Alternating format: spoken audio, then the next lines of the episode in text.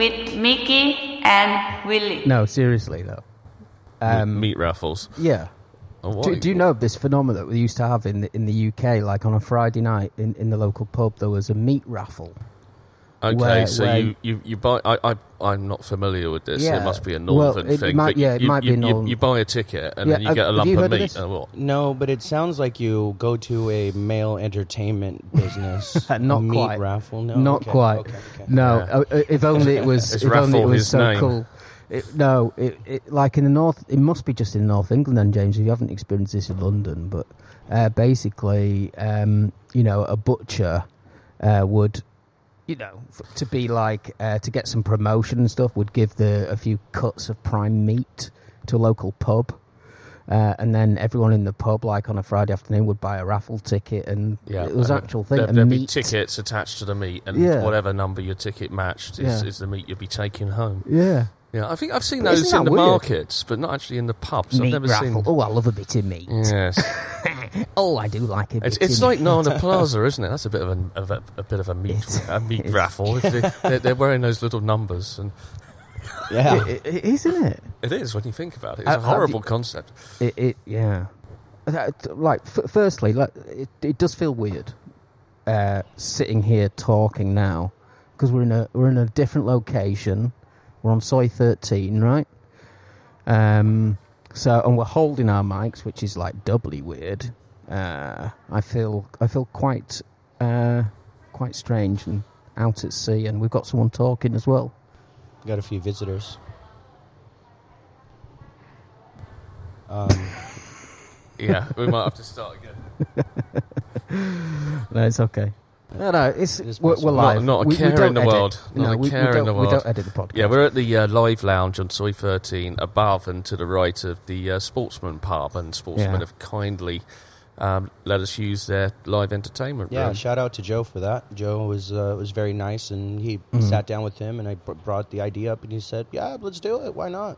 Yeah, so I've been a It's really have been a patron of this place for, for many years. So it's kind of cool to to be able to come here and, and do this here. But They have, uh, yeah, it's um, they have a. Um, if you're in the area, they have a go- great roast dinner, uh, Mm. 199 baht Lovely Yeah, on, meat. on, on a on a some- Sunday, and uh, lovely cut of meat. beers at what price, uh, Mr. Jugs? Um, ninety nine baht uh, happy hour beers. Like, Yeah. it's a heck of a deal. 80 for, for a the chang. venue. You can yeah, eighty for a chang, ninety Yeah. for a bu- big pint of Tiger, and uh, you could sit and watch sport. And it's a Mm. good good pub. You know. So it's I think it's with a heavy heart that we say goodbye to our our previous haunt Yeah. check in, Yeah, for uh, and it's gone. I mean, it literally doesn't exist anymore, which is weird. We got Christie's now.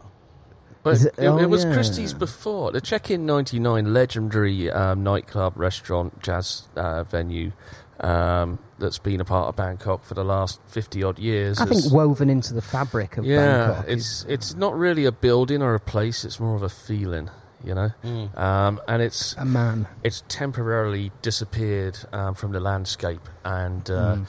it was in this huge, big old building down on Soi 33 that used to be like a gentleman's um, club, escort kind of club. In Really? Bangkok? Well, yeah, it was just, it was the, the street of dead artists, wasn't it? And um, Right. What What do you mean? well, all the bars. It used to be like the. Uh, it used to be like the, the place to go in, in Bangkok. You'd have Right. and all the bars were named after old artists. So you'd have like the Oh. Dali Bar and the Goa Bar and the you know cool. and Christie's Bar. Um, and yeah, so it existed as Christie's for a while, and then it um, and then the check-in stepped in in I guess two years ago now, isn't it? Mhm. Uh, 2016 or something. And this strange life moved in last year. Last May, yeah. Last Uh, May. Yeah, we're just about it's to. just about an anniversary about there. year, yeah, yeah, And, that's um, right. Yeah. I went down there the Saturday after it closed because Keith said um, Keith Nolan, who was managing it, said he'd left some books there for me to pick up, and uh, I saw the old Christie's landlord manager guy was in the in the bar. He wouldn't let me inside to pick up these books. Oh, Um, dear. You uh, a reason why you The vultures were circling with maybe you get hurt with the construction or something. Or No, it's kind of odd that someone wouldn't let you in to just pick something up and. No, I think it's because it was. I don't know. I, I get it was political, right? Probably that under new management now, you guys aren't coming in. It's, Well, he, he was just he was scavenging the joint himself. He didn't want anyone else going in there looking for, Oh. for stuff to keep for themselves. You know, he was he was he was uh, he was doing a scavenger. he was do- it? yeah, it was he was clearing it out literally, and I just hope the guys got in there before um, he did and got because there's some quite valuable paint, paintings in there. There's some Mm. Chris Coles' original paintings and the fixtures and the fittings, the red like imitation velvet cloth couches and stuff like that. Yeah, some man. really It's nice cool fittings. The old door that was a feature of the uh, the documentary, the ghost documentary we did back in 2016. Hmm. There's an old door that comes from the, the original check-in that dates back to like the late 1800s, you know, Wow. and stuff like Which that. door was- was that?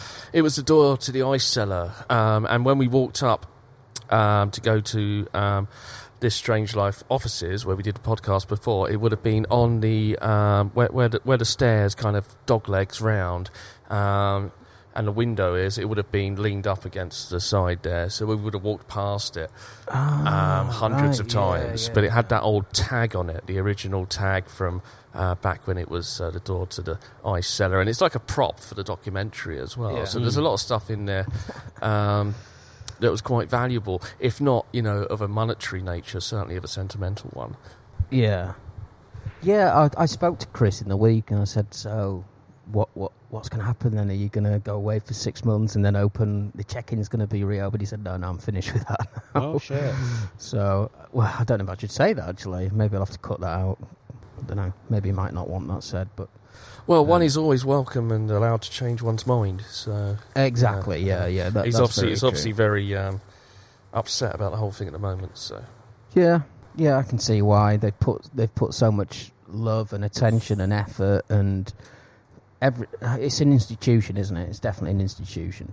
Um, but yeah, alas, we're we're at a new we're at a new home, the Live Lounge. Uh, s- well, the Sportsman, and I like it. I think I I got some history with this place as well. I did two screenings of uh, my film. Oh, the film I produced, Crazy Medicine, here. Oh, okay, Um, starring Chris Wagoda. starring Chris Wagoda Right. and uh, the rest of the guys. And Mm. Richie Moore filmed that, and we had Richie on the show before. Um, and I do believe I've done a live poetry reading here once or twice as well Mm. on the Right. stage where we are now. Sexy so, poetry, was it? Yeah. Er- erotic, Erotic poetry. poetry. Um, no, no, I don't really do erotic poetry. There, there was a, there was a young woman from Ealing. Can I just pause? 'Cause I, I want to get a beer. She had a peculiar feeling.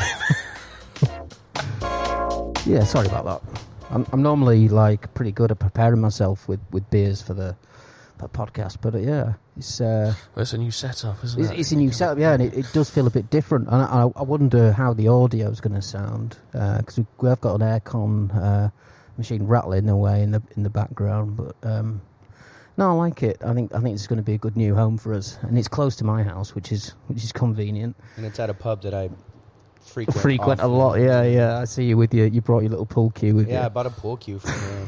I got, well, I told you I just I just taught my girlfriend how to play pool, and Yeah, and I said, well, she needs her own cue. You know, 'cause some Right. of these cues at the bars are all mangled and stuff like that. So I got her a nice cue Yeah. so she can practice. And I, I'd put it a bit, yeah, because I, I think I'm going to have a bit of trouble with Yeah, the yeah. audio.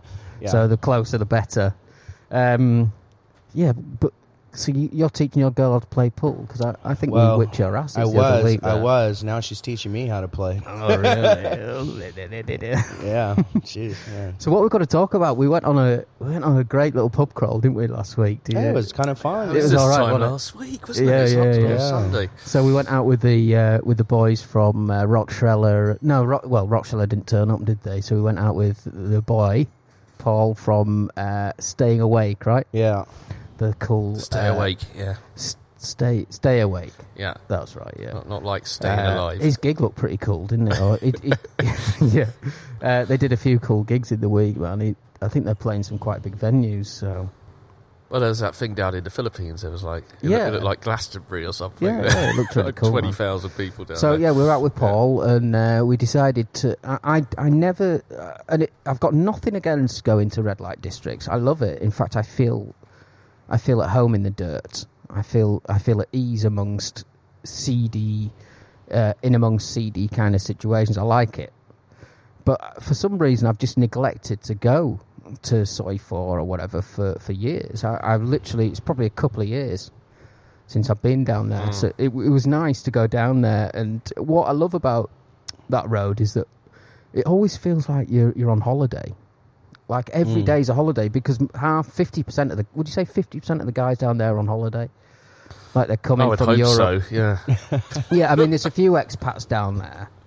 What, would you say it's 50-50? No, it's probably more like no, it's about like seventy-five. But isn't it? seventy-five percent Yeah. of people on holiday, Yes, yeah, twenty-five percent yeah, expats. But some of yeah. the, these expats that live here downtown, they, they frequent that place because uh, it's well, not only got beautiful young women, Mm. but sometimes they have beer specials down there as well that Yes. that, that you can take Very advantage true. of. And so if you get cheap beer and girls half naked, and you're a 16 year old man, Yeah. I would I would frequent But, that place. but do you do, do you think it's like um, and I spoke about this with my brother before? There's like several stages um, of life in Bangkok, and uh, the first what when you first get here, it's like everything's kind of uh, what's the word? It's all novel, isn't it? like starry eyed over the place. Yeah, you're know. starry eyed and you fall in love with a bar girl. Not everybody does, but but um, you know, it's, it's quite typical that you come here, you you find a really li- nice young beautiful girl, you fall in love with her. She's a bar girl, and you you start off by going down Soi Four and Soi Cowboy, and you're down there for the first year or whatever, and then qu- very very quickly you realise that it's not quite real life, and uh, you kind of move on. So I wonder how many of those guys down there in their less first year. less and less and less. Are in their less first year now. of being I, here, I think, yeah. I think. Um, I think that kind of tourist, the kind of sex tourist character, is really a bit of a relic of the past. Yeah? Yeah. I must say. I would say most guys probably don't even consider um, doing that sort of thing. You Yeah. know, you know, uh, guys in their the twenties, thirties, career expats. They're probably straight onto Tinder. Do you I've- know what I mean? do- do you know what? I mean, there's no, yeah, there's no need, point. there's no need. I, I've heard, Yeah. I've heard, and correct me if I'm wrong, that a lot of the 16, 17, 18, 20 year old guys today and girls, they're, they're like really health conscious and they don't drink and they don't do drugs. And is that right? Or am I Well, I'm, full 20, of shit? I'm 29 and I'm, I don't do drugs, but you know I like to. You- you I like to have. I like to have the occasional adult beverage.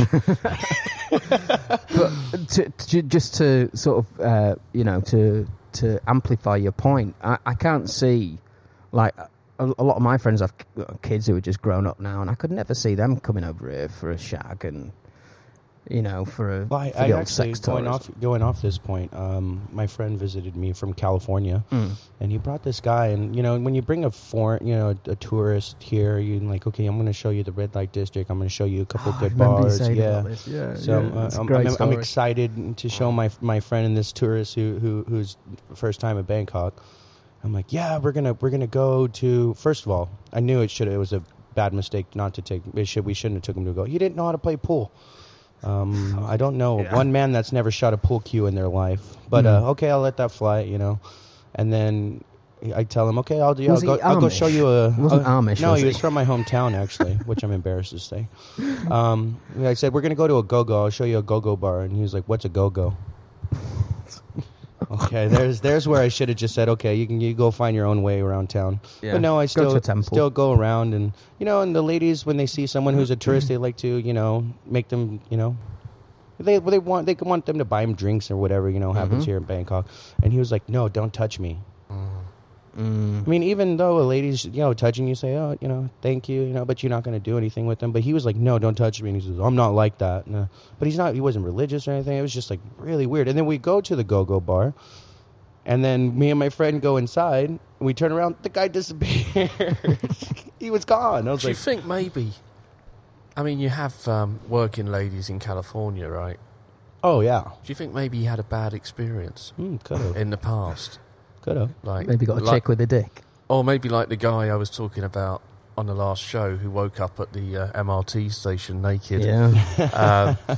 Because I can imagine like um, Californian uh, working girls are quite hardcore, right? quite savvy.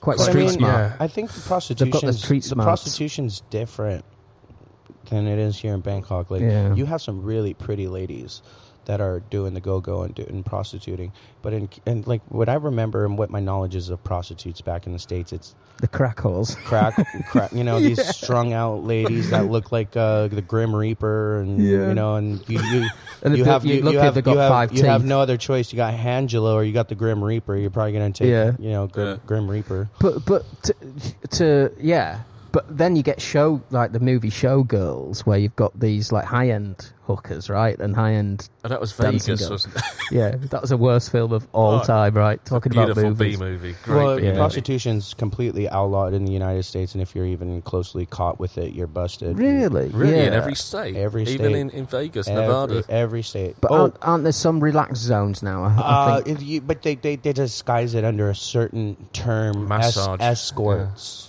I think it's the same in the. UK though, right? It's illegal everywhere. Yes, pretty much. I think Australia it, it, it's legal, right? Mm. Uh, Hamburg, Amsterdam, places parts of Yeah. Europe, Spain, I think it is. But But, but to I'm, I'm no expert on world sex. If you look, I think you are. if you look but at why it's illegal, it's not a bad idea that it's illegal because it. Well, yes, that's a big one, but also disease. It's a health problem because back in you had the syphilis uh, uh, epidemic in, in France. And Have you heard that syphilis is making a massive comeback here in in Thailand? It's back on the billboard. it's on a world, chart. back on a world tour. yeah, yeah it's, it's like rooting for a football team, isn't it? Yeah, syphilis back. Supported by gonorrhea. Yeah. In fact, we need a sponsor for our podcast. Maybe If, if you're listening, syphilis, Uh, but yeah, but ser- um, in fact, my wife told me because she was watching TV. She went syphilis. I went what? she said syphilis. I went. "Sy- uh, I thought she was trying to say something else, and she went. I was like, "What are you talking about?" She said, "It's making a comeback." in Taiwan." It's like, all right, syph- like the disease, yeah, syphilis. Okay, but it's okay if you catch it early. The thing with syphilis, I mean, Yeah, you, it's you okay. have to. There's like um, stage one, stage two, and Right, stage three. right. And you know, most people are going to catch it at stage one when you you know you, Yeah. you start getting like red hands and stuff like that. You know, yeah. it's pretty the, easy. the to, issue is the babies that are born with it, congenital Mm, uh, syphilitic, syphilitic uh, that- babies. Yeah, infant but um, syndrome. Yeah, yeah. I mean, in the old days, uh, you used to go crazy, didn't you? Because it would get to your brain, and then it would start. Your brain would become like a sponge, and you'd start Yeah, getting dementia. they used to and shit. produce really good works of art as well. There was, Well, uh, in in the latter stages of their yeah. syphilitic. yeah. I, I told I told you about when I was a kid. I used to go to uh, uh, uh, insane asylums. Uh, Yeah, man, with my yeah. mother. You're gonna have to tell a us social story. worker, and uh, she worked at a place called Cane Hill, Oh, uh, which is an asylum in south of England. It's where it sounds it's ominous, where doesn't David it? Bowie's Hill? brother Yeah. was locked up and died. Um, and Is when- that an urban myth, or no, it's really true. You can you can Google that. Um, he Mm. was in there when I was there, uh, but I used to get. I wasn't a patient. My mum worked there, and she used to take me to work with her. Um, so I used to hear. Oh. I used to go in, and Those these, places make me sick. and these you know patients would be screaming in the, uh, and she'd lock me in her office when she had to go and do the ward round. So I'd Mm. have these patients banging on the doors and like shouting. But it, it's almost like a jail for these people. Oh, who it's don't- totally like a jail. Don't who don't. yeah, it's a loony bin. It's basically a, a, a shuffling off your kid because you can't deal with this. You make someone else deal with it, which is Mhm. like a a, a prison. Were, were, were there criminally insane people there as well? yeah, criminally insane. I mean, people that society had problems um, dealing Yeah, with. be- because know. then it really is a jail. To get back to your point, John, but um, yeah, I mean, a, a lot of people who are committed or admit what was the word when when you get com- is it admitted. I committed? think it's Admitted. Admitted. Yeah, wh- whatever. But um, They were certainly committed in their insanity before they got admitted. no, but it's, it's happened to fam- it's happened to family members of mine where where you know basically some Oh. somebody says You mean sectioned? sectioned. Yeah. That- Oh. that's the one. You get sectioned because you you basically can't.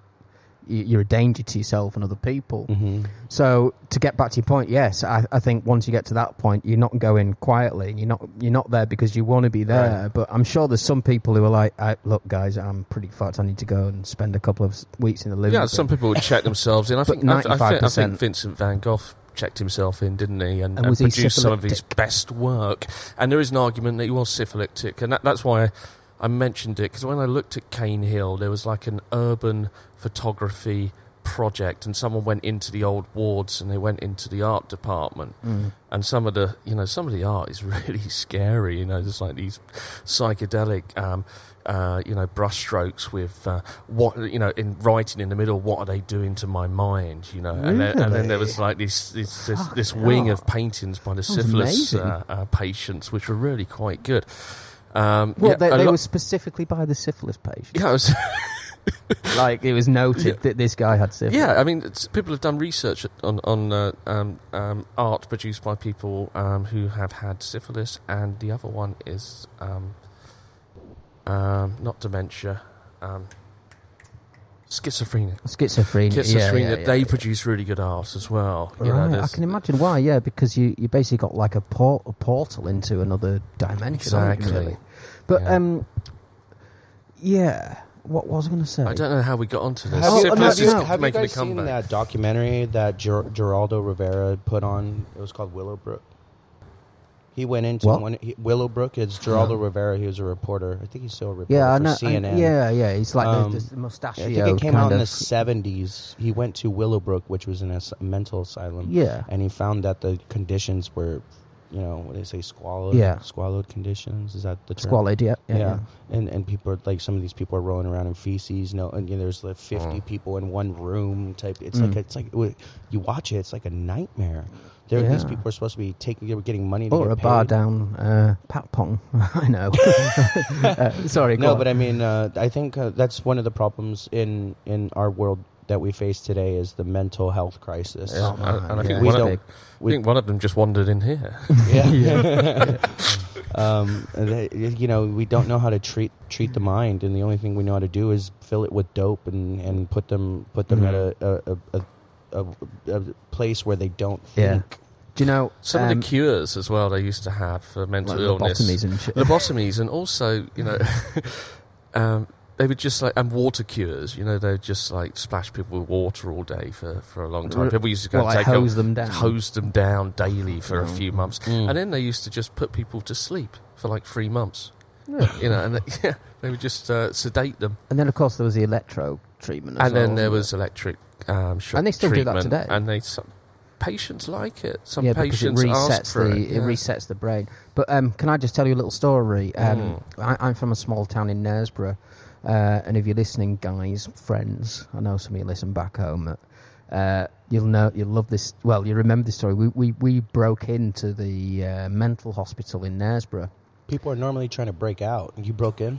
No, yeah, but it'd been shut. It'd been shut for many years, and it, it was just waiting to become a housing development. So it'd been shut for a couple of years, um, and we used to uh, break in there, and we used to just run havoc down the corridors, and there was old uh, mattresses there. We used to f- we once filled a room in mattresses, and we had wrestling matches in there. We we pretended we were WWE I'm not, gonna, stars. I'm not gonna lie. This sounds pretty damn awesome. Yeah, Yeah, and, and we all had our excellent. Where you Uh, find one of these padded rooms and have a Yeah. padded room match. we, we all had our own like names and shit, and, we, and we'd wrestle in there. And what was your name? Uh, I was Mountain Man Moritz because, because uh, I used to because I did at that at that point I didn't live in Knaresborough, so I used to have a rucks I used to have a rucksack all the time because I was staying at friends' house. Um, mountain man but um, uh, so we, we did once we did once lock our friend Sean Swindles, who was a bit who was a bit on the spectrum. We once locked him. We once locked him in You the mental asylum and ran away. yeah. oh no! and he freaked out big. But um, it was really freaky, man.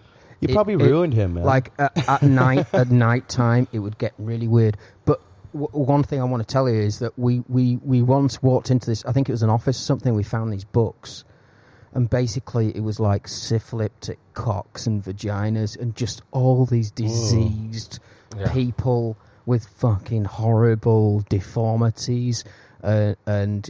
Uh, but the one thing that stuck in my mind was the syphilitic stuff because it Mm. basically turn it can turn your cock into like a little Mm, basically scab. mm. It eats away at you. It was really something that stayed with me for a long time.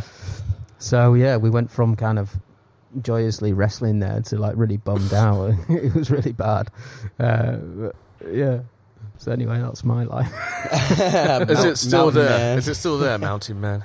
Is that hospital still there? 'Cause a lot no, of these it's, places. it's now a housing development. Uh, It is shame, Yeah. shame. I mean, the, the thing to do is to crack into one of those places with a couple of cameras. Yeah, Make I love those things on footage YouTube. film. Yeah, Yeah. I love those uh, when they go into old houses and shit like that. I think that's really cool.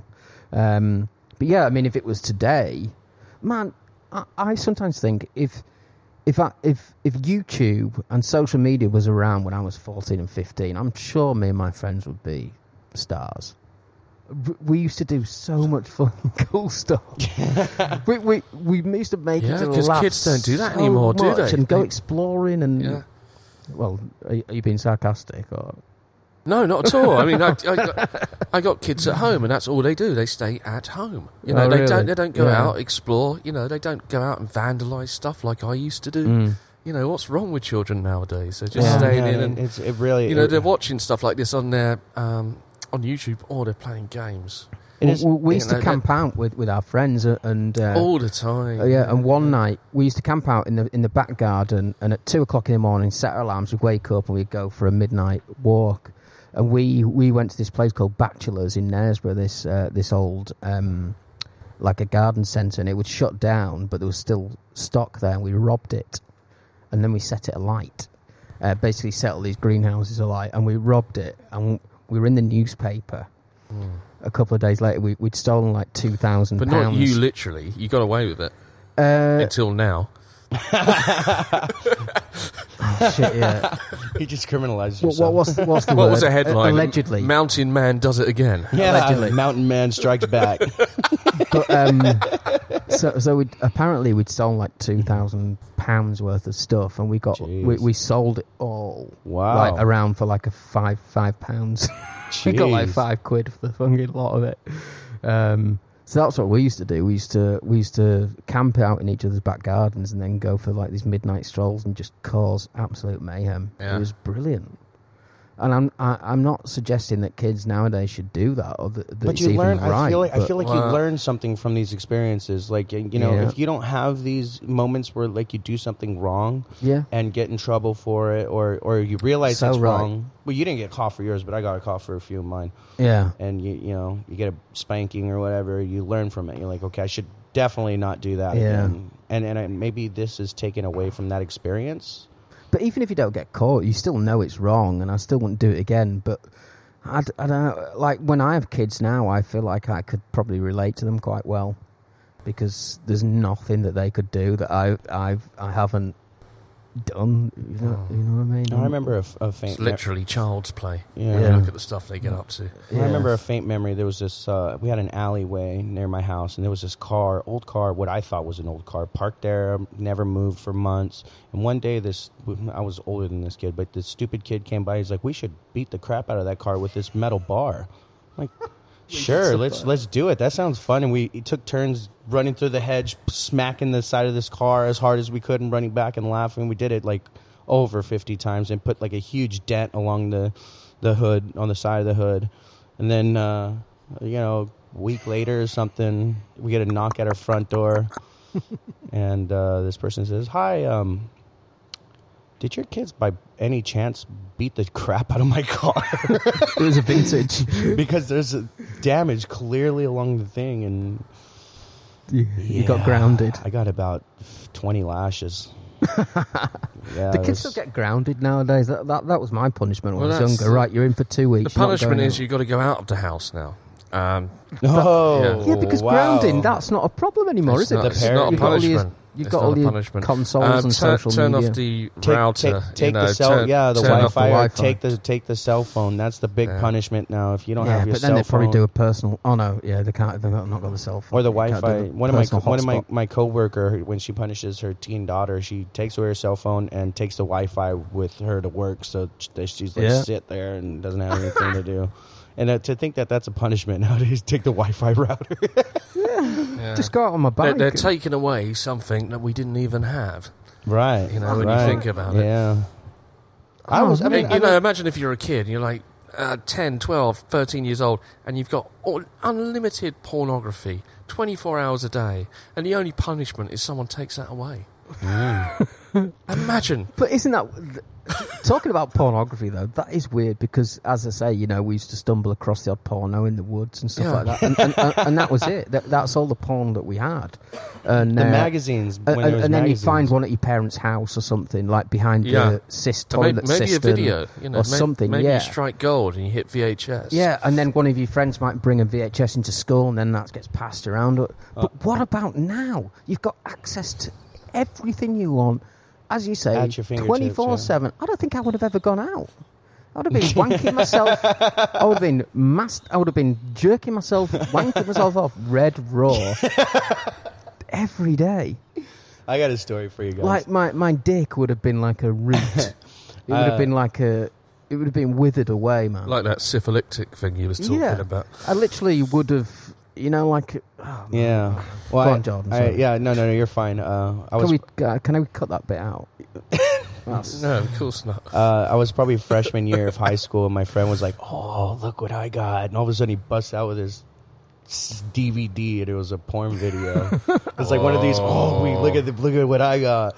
Yeah. he was like, I mean, it was like three of us having like a sleepover freshman year. We're like, "Oh, let's watch it." We watched it. Like it was weird. Like we were, all, we were all sitting there on the floor watching watching this video. Like we're like, Take turns to because it's toilet. rare. Like when you're a kid and you get hold of some Yeah. with some porn, it's like rare. It's How like how you old were It's you at like this a gold. point? That was probably thir- 14. Okay, right.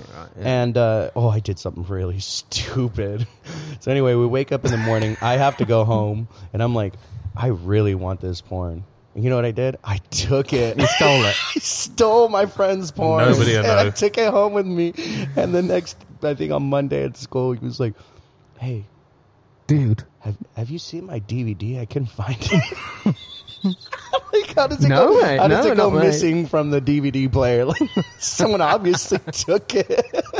and I said, "No, man, I never, never, You never did anything. I left early, and then I think I held on to that." But, but, but porn videos were such were such wonderfully uh, I can't think of the word now, but they, they were they were coveted, weren't they? So much, and they were copied and copied and copied and passed around, and they they were like so well used and, and well loved, and I don't know. I, I feel like porn nowadays doesn't get quite the same. Uh, They were ch- they were highly cherished, um, yes, tangible items of media, weren't Yeah. they? And they were passed from uh, from person to person, from hand passed to down hand. from generation to generation. I've got my granddad's porn and I passed it to my grandson. but it was all cutting edge to us, and you know, and you imagine Mm. grand granddad when he uh, went down the pier to see what the butler saw on one of those little flicker machines. you know. that, that, that to him. I know the skirt goes up above the knees. Ooh. Yeah. Is that right that they used to put uh, uh, covers on tables to hide the modesty of the table legs in the Victorian times? I because don't they- know. I mean, the, the thing Or is that a was, in, in when you look at some of these pubs and that in the. Victorian, they had like booths like this, like we're sitting in now. Mm. We're in a classic kind of um, American diner type booth here at the Live Lounge. Uh, but in the old pubs, they would have you just pulled it out. They would have um, a curtain that you'd pull around, Yeah. and they would have you know prostitution was really really big in Victorian times. You know, it was pretty much like Bangkok. Well, um, I, I think now. I've just debunked myself because it's it's saying here. I don't think they covered no, up table Victorians legs. didn't cover No. up table legs because they were too sexy. I think that's an urban myth. It's a myth, yeah. I thought it was Jordan laughing. has he gone to get a beer? Has he? Um, yeah, but I, I don't know. Paul, yeah, it was such a weird thing. And then you got one that was that had erect penises in it, and it was like a, a triple X one, a European one, because in England you can't show like erect penis. I don't. Is is that still Right. the case? It probably is, right? Is it still is porn still legal in England?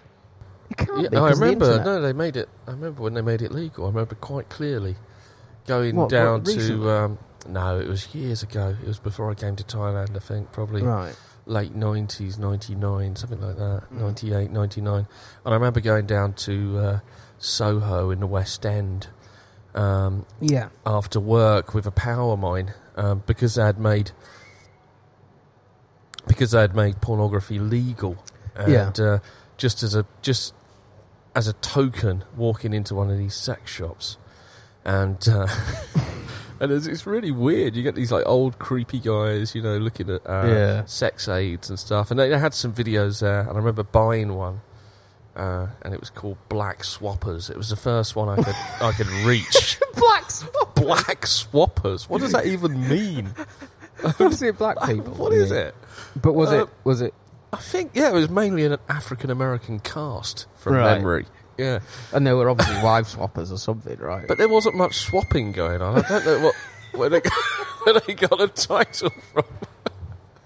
But- But, no, I, I bought it because it was legal, and they'd made um, hardcore pornography and there was erect legal. penises and stuff in it, and penetration. I think so. Yeah, I might be wrong. But um, I, I think it was like triple X. like yeah, because the th- and that's another thing I wanted to say. Like in Soho, isn't like prostitution illegal? There's like a street in Soho where like anything goes, right? There's like sex shops and there's, yeah, and there's only a- brothels and all that Yeah, kind of stuff. a tiny little area. Um, But is it legal there though, or, or no, not? it's not. It's not legal. Um, But there are red light districts in England, aren't there? That are maybe not legal, but they're they're designated areas where you can. Well, historically, London's been very corrupt, you know. So if you're, you know, all those old drinking clubs and stuff like that, and those uh, clip joints they're called, aren't they? Um, you know, when Clip you, joints. clip joints. When when you walk in and um, you sit down and uh, uh, they ask you if you want a drink, and then you have like one Coca Cola or something, you get a bill. It's like two hundred quid. You know, Oh, and then two like bouncers pop up out of nowhere, two big, big gorillas, one either side of you. You're not you're not going anywhere until you paid all the money you have. Oh, you know, sorry. so- I thought I thought you were going to say something different. I thought you were going to say you pay two hundred pounds for a beer, but then there's, you get sex for it as well, and it's like I don't know if they ever. Um, but you just get ripped off. I think yeah, it's just a rip-off joint. bo- booted out the Where's, door. it, where's this Soho? What is this? Uh, Soho. Well, there's a Soho in New York as well, actually, it but then? Soho's in London. I think the original Soho, and it's like Yeah, this sort of Carnaby Street. Kind of cool area in London where kind of anything goes. It's. Mm. I think it's probably uh, really came to prominence in the '60s when you know we had. Well, it was a fashionable place, you know. Historically, we we spoke with John Marango the other week. You know, Mm. historically, uh, the artists and the prostitutes live together in most cities. Yeah. You know, so it's the cheapest place to live. Yeah. Um, Paris and London. Uh, Again, New that's York where I feel and, most and home. Bangkok. Um, Yeah. Yeah, so we went we went to uh, Soi Four last Sunday. Yeah. Yeah, get And back. it- Lactating lady let's go voice. let's go to full circle because because Paul knew this place and it was going to be our um, venue today actually or Hmm. for a future And I think we still will. We I think we will. will do Yeah. for this. Uh, you know, we're, we're thinking about doing a, a show on transgender.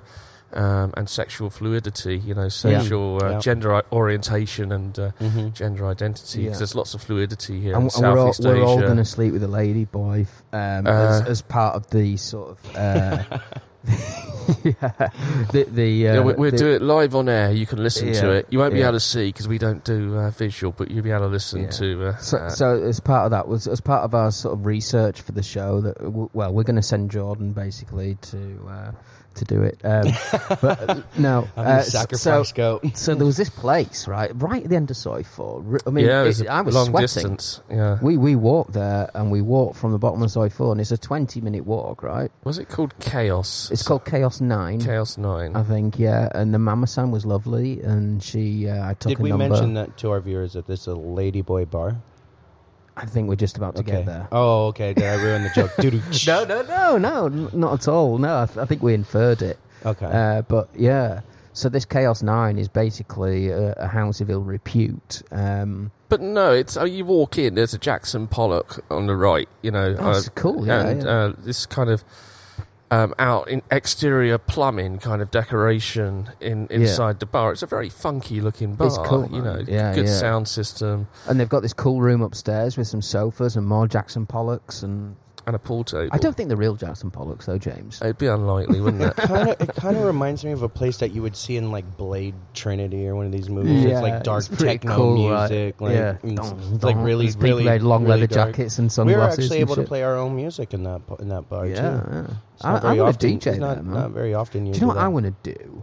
Start my own night there and have like some cool DJs on and Mm. it wouldn't be too difficult to fill. No, It's quite a small exactly, yeah. space, and if I mean, you're you've got taking twenty five people in there. You'd Yeah. be you'd be pretty cool. Um, so Chaos Nine, uh, it's it's a fet. Is, it- is it So just, what is was it a fetish? What bar? was what was the main reason we were we were led there by by Paul. I Paul? think I what think was it was trying to find the trying to find a venue. He wanted to show us that venue, right? Uh, actually, I It was think it was there. more of a the myth, the myth? Yeah, the legend, the legend of Uh, the lactating lady. Exactly, Oh, the weeping Madonna of uh, Soi Four. that's right. Yeah, that- Bangkok, that is right. Thailand. Now, I I call bullshit because I don't think you can lactate as a man. Now, he Paul is. I believe him. He says that it happened. He says that it can happen. But do you do you believe that a man can lactate? Well, I know he can. Um, I researched. I researched this for um, a YouTube television channel which I worked for, where they would give you a um, subject um, to write and research about, and the subject I had once was uh, why do men have nipples. So I looked into this, um, and you know, nipples are formed in the, in the womb, and uh, there's no reason um, for men to not have nipples. They don't get in the way. Women don't find them sexually unattractive. Uh, but then I, my my research uh, grew deeper, and I found out that um, uh, men can actually um, uh, produce milk.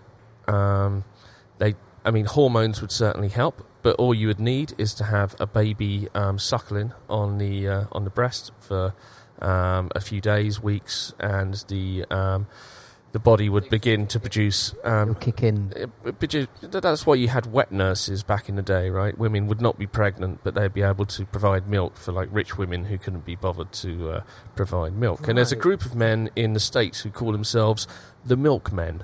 And these, Fuck off. no, it's true. It's true. And there was a book uh, written about by one- by one of the milkmen, um, and these were um, uh, male male husbands who had decided to bring up children. You know, same sex marriage um, fathers, and they discovered that they could provide milk for their um, adopted children by the suckling um, technique that I just I mentioned. I find this amazing. I mean, so, the limits of the human body.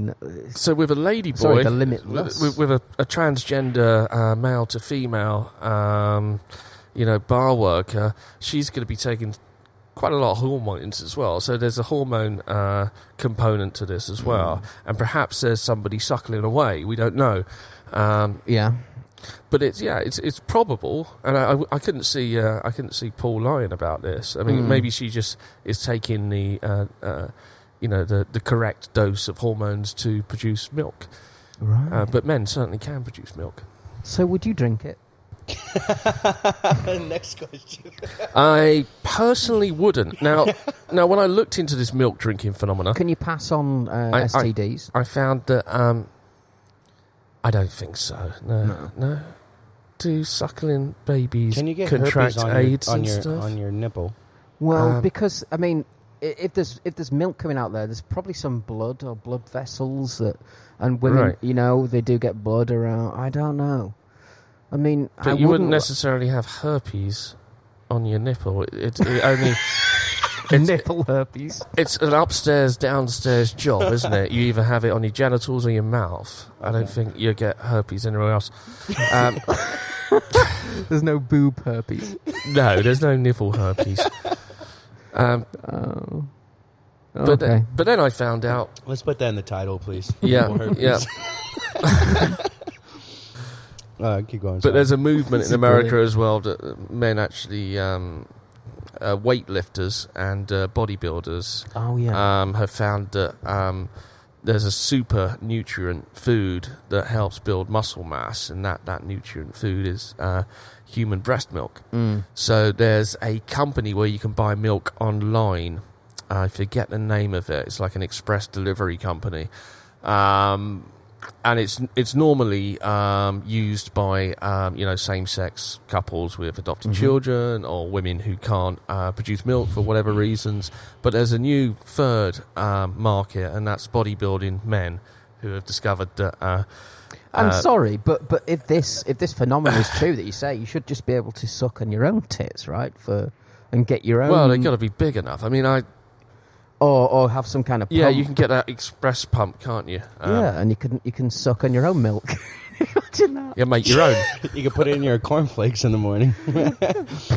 I figured that you would you would have to get this off the dark web. There's no way this is FDA approved. No, No, it is. You can it get is. It breast is. milk No ice cream in the way. UK. But I mean, You can get it. Yeah, Really? Yeah, yeah, Yeah. yeah, you can. Yeah. because I mean, uh, breast milk popsicles.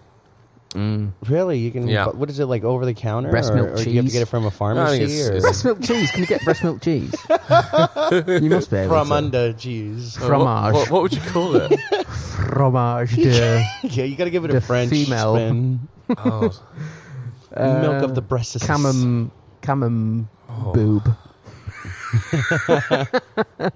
uh, what what's the what's the blue cheese called? The smelly, smelly cheeses. Danish boob, No, no. uh, camembert, Cam- cannon boob, camembert, cannon breast. camembert. Well, I was mentioning that there probably Well, there no. probably are different tastes, different nutrients. Stilton. So how how do how would you buy uh, breast milk from a ladyboy here in Bangkok? Stilton. And it, it would it be top shelf? You never know. It's Well, rare there, wa- milk there was or a something? fridge to the ones under the bar. I didn't have a look inside that fridge in uh, the Cow's Nine bar. But if she was uh, producing milk, maybe she's That's probably expressing where it her would own. It would be in the fridge there. I say we do a heist Yeah. and, and steal it. We're gonna be in Thai Visa News as three falang steal breast milk from a ladyboy bar. Let's hope we don't receive a stiff sentence from. Uh, Yeah. We're gonna get the, the death sentence for that one. Stiff sentence. I do. Stiff like it. sentence. Yeah. But um, so we've got to try it out. Uh, and Well, you got to try it out. We'll watch, no, no, I we'll mean the watch it. bar, the no, bar, so the bar for the podcast. The so bar that, that's for the it. Who who are we going to um, Interview. interview? That's the pod- thing. Who's going to be our 'Cause, first? Uh, Paul needs to be on, I think. Um, yeah, Paul's going to be. and on. I he- thought we were going to interview the ladyboy, Well, there's Well, a. let's get the chick and on, we yeah. we could get the video of one of us, not saying who. Maybe we'll flip a coin for it or pick numbers. Who drinks the milk? Yeah. and maybe we That would be- yeah. That could go viral. That can go viral. Then we might get Literally. and, then, and then we might get we might get a sponsorship from a breast milk company. it go viral, and then we we'll get a virus. Excuse me. Sorry, I've never burped on camera before on mic. Uh, oh, I, I'm I'm really enjoying myself here. Yeah, it's nice. It feels kind of more relaxed in the other place because there's kind of a red, there's kind of a reddish hue. Mm. Um, you know, I love that word hue.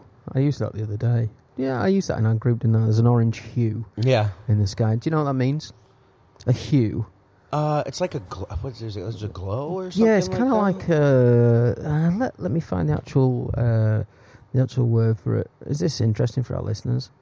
Um, uh, let me find out what what does hue mean. Hue. I thought it was like a glow or Oh fuck me. I just want I just want hue meaning. Okay, there we go. Hue.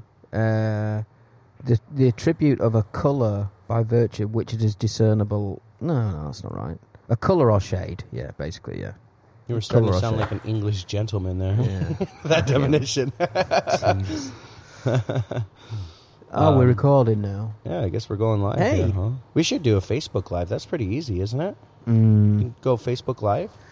We can, but uh, to, to the, the issue is is getting the right vocals. Uh, sorry, getting the right vo- getting the right audio Right. because uh, w- what we basically if we went Facebook Live now, we're basically be relying on the on the, speakers mic in the, mic, camera. Yeah. Yeah, in the camera, in the phone. Um, so Yeah, what you need is some kind of. It's called. Uh, it's what's it called again? It's called a caster. You need some kind of caster which which casts you on on uh, live online. But maybe we can maybe we can sync this up to the to the vo- to the actual audio, James. and just see, just do a little bit of an experiment. Are you recording now, or, or are you working? No, I did for- for a moment, and uh, yeah. So I got some great news, The guys. sound's I, gonna be uh, bad I for told you thing. guys earlier this week I signed a new contract with a Oh, new fuck, school. yeah, yeah, go on. I, I, uh, I'm very happy. Um, taking a new direction. I feel like I'm growing up a little bit. Taking on a three-year Yeah. contract. It's like a you know very man decision. Well, to- to yeah, it make. means you've got to stick around in the same place Yeah, for and three have to be years, and, commit- and I you- know you've got that wanderlust, and Yeah. you like to travel around. So I think that's a good commitment from you. And I know you you've met a beautiful girl, and Mhm. Uh, your life seems to be pretty good right now, man. Yeah, I'm not, I can't complain about much right now. I'm just uh, taking it day by day, and even when things, because man, I went through a rough time in the beginning of the year where I was. Didn't you have some issues last night? What? Tell us what happened last night. Uh, We'll we'll get back to your work, but yeah, um, okay, well, I went out last night. It was me and my girlfriend. I met a friend here, and then we went to a, a bar around the corner. It had live, live jazz, and the first thing that went wrong was me and my girlfriend were, you know, we're enjoying the music. You know, I had my hand around her. You know, Apoteka. Yeah, Apoteka. You know and uh, yeah, we're looking for sponsors. So um, Apoteka, Apoteka, yeah. uh, they had very great music, and uh, Soi 11. their beer is reasonably priced. and I mean, uh, I think Keith still plays there, doesn't he? I think Keith Nolan Really? has a set They had there. some really good Um, trumpet players there last night. But um, Mm. anyway, my girlfriend got cornered in the bathroom by a by a, a foreigner girl, and uh, she was like, "Is that your boyfriend? Who's the guy with the tattoos? Is that your boyfriend?" Like, and my, my girlfriend's like, "What? Like what? She's Thai. Asking a Thai girl if that's your boyfriend. She's like, "Yeah, Mm. that's my boyfriend." And she was like, "Oh, are you sure? Is he like?" And I think it was it was like a feminist girl who thought maybe I was taking advantage of a you know a Thai girl Ah, or something Yeah. and she was she was trying to see if she was okay or something because you know Right. I mean I do have tattoos and you know You look a I'm- bit like a thug. I was and I'm slamming IPAs and, and I mean I, I could uh, come across as as so but uh, it was a really odd you know exchange my girlfriend was like I Mm. couldn't I, I, I didn't understand what and I I too I was like I, I don't understand why people maybe she liked. to- Maybe she was a lesbo. She yeah, liked your maybe. I told. I, passed that by my girlfriend last Yeah. night maybe, maybe she was she you, interested. yeah. Yeah. Oh, you could have had a threesome, dude. Next time. and, and, and, then, then, and then later in the night, um, I went I went home and I was like, man, I, I still want to have a, another beer or two before I go home. And there's this pub across the street, and uh, it's a Thai pub, you know, just Thai people, you're a hardly any fucking animal when it comes to booze, man. Like I've, I've never seen you. Yeah, No, no, talking but- about the new job. Yeah, no, no, No, but what I'm saying is he can handle it. I'm not saying you get Uh, messy well, drunk, but but I'll show you a picture When we of- met you last week it- on the I pub crawl, you'd already had five beers, didn't you? Uh, you? You were you were already five deep at this place. No, I- when when we saw you on Sorty Four, you said you said, "Oh, well, I've already oh been playing yeah, pool." and yeah. Me and my girlfriend like, if I've started had playing five pool. pints, I'd be at home already. Yeah, me and my girlfriend were playing So- pool. We no, started at twelve. So uh, what I'm saying is, you handle your beer well, man. You're an animal when it comes to to that. Um, anyway, I stay away from the, the spirits though because Yeah. those those definitely. Um, I, I broke that rule about about two months ago at a pool party here in Bangkok on top of a you know 15th floor or something like that, overlooking some of this. I've never been to a pool party. And uh, I was drinking beer, but it was like 300 baht for a small Singha can, and then I was like, "Oh wait, we can we can we can for a chi- small Singha can, yeah 350 baht." Gapong Lek. Yeah, and uh, I was like, "Why are we paying 350 for a can of beer when we can get a bottle of vodka?" Fuck yeah. Two bottles of vodka left. My girlfriend's carrying me on the BTS home. But uh, getting back to last night, um, I ended up going to that Thai pub, and uh, apparently this Thai guy had remembered a time that I apparently disrespected him. They have a really uh, sensitive culture of older to younger people. Grengjai. Yeah, and if you if you disrespect your elders, you can get in like some serious, you know, trouble. And uh, only thing that I did for our viewers, you might say, "What? Really?" I told this guy we were all trying to chip in for beer, and I said, "Here, I, why don't I pay for the money?" And I gave him money, and I said, "Here, just take my money, go buy beer." And apparently, he took serious offense to that because I'm younger than Oh. him, and I told him Yeah. to go buy beer. But un, un, un, unbeknownst to me, that I, you know, in Western culture, I was like, "Yeah, I'll pay for the beer. Here you go. Go, go, take the money and go buy it." And uh, he remembered this from like six months ago, and Wow. he, he tried to drag me outside to fight. Well, that was lucky it didn't escalate. Well, I, I- luckily for me, uh, after uh, the drinks that I did have last night, I, I sat in my seat and look. The thing when these things pop up, the thing that goes in my head is you're gonna you're no matter this fight you're gonna lose. Oh, yeah. This is a lose lose situation. If you Hmm. lose your cool, you're gonna look bad in front of the Thais as being a normal Falung. If you fight, Was he was he physically formidable, or would you have just he was tall. swiped him he was, away? He was he was tall. He was about forty years old.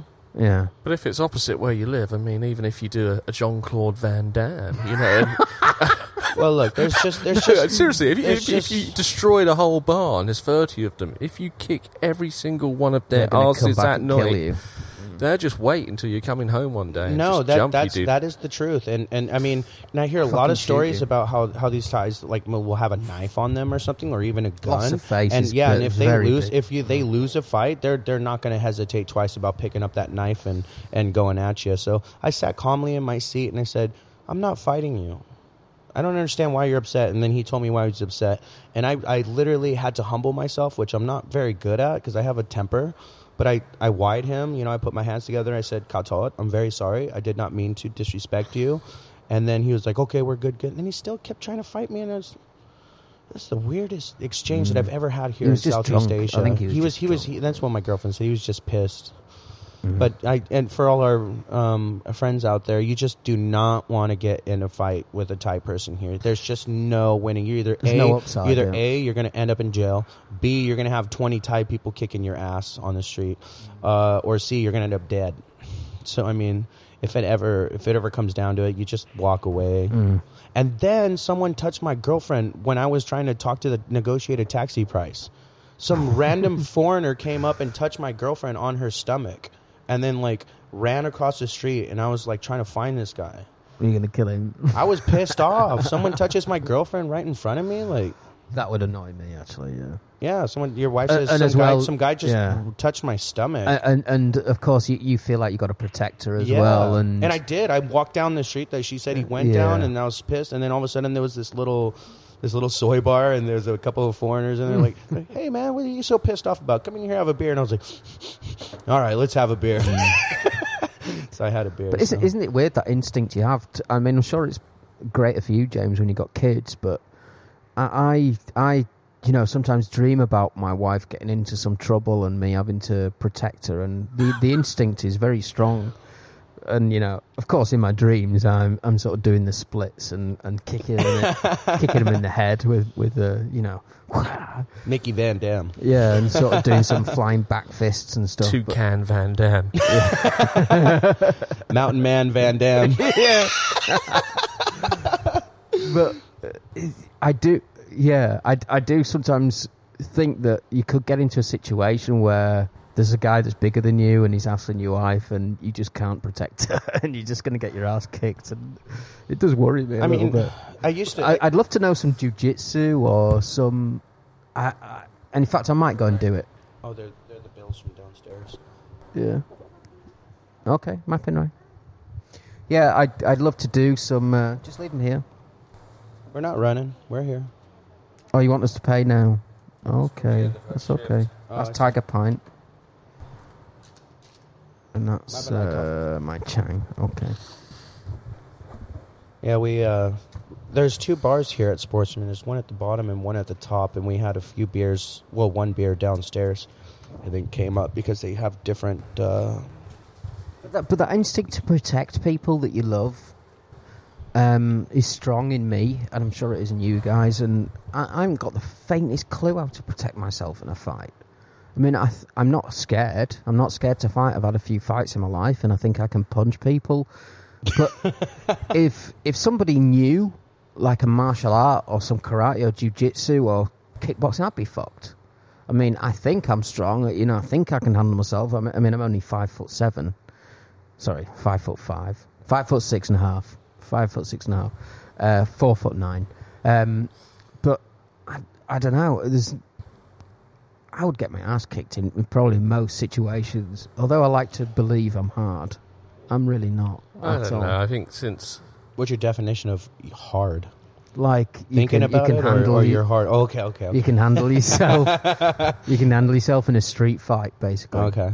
I mean, do you think you can? Because if somebody would knows try. jujitsu and, and they take you down onto the floor, you're I would fucked. try. You're I mean, fucked. what else are you gonna do? I mean, it, but I mean, there's situations where like you you got to look at it.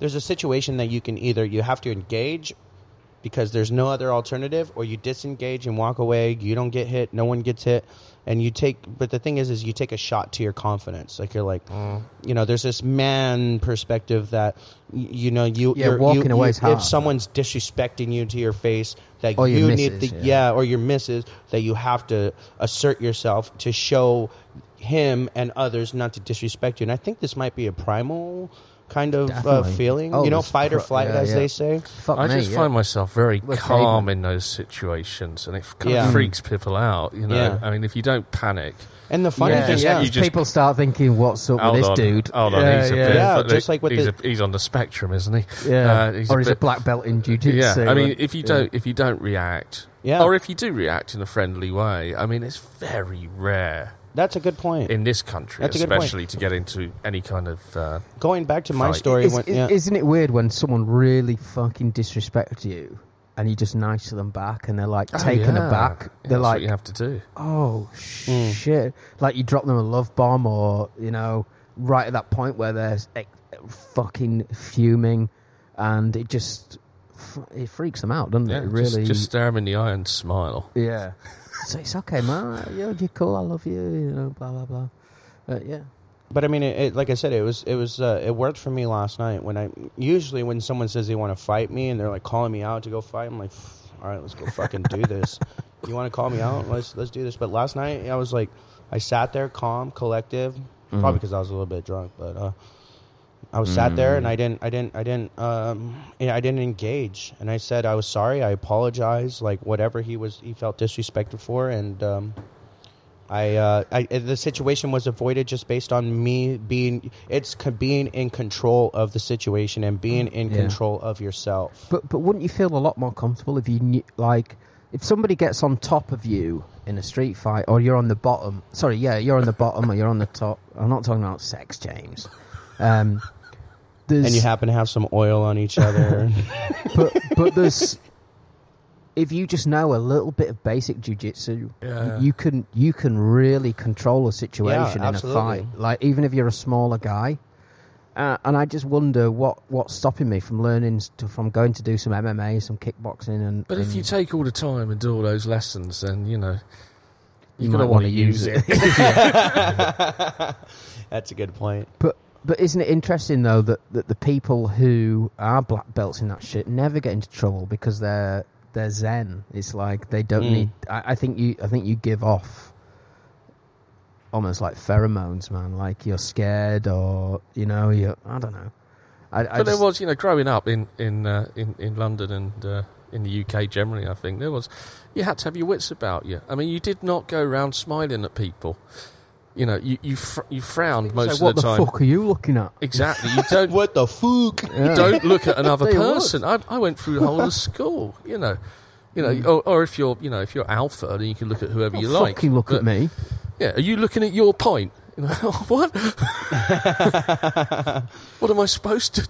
But that, I mean, in the, in England, it's really quite dangerous. It really, Yeah. you really have to have Yeah, your you wits make about eye you. contact with the wrong person. you're So, fucked. uh, can I ask you guys a question in, about You England? can. Because I'm a stupid American.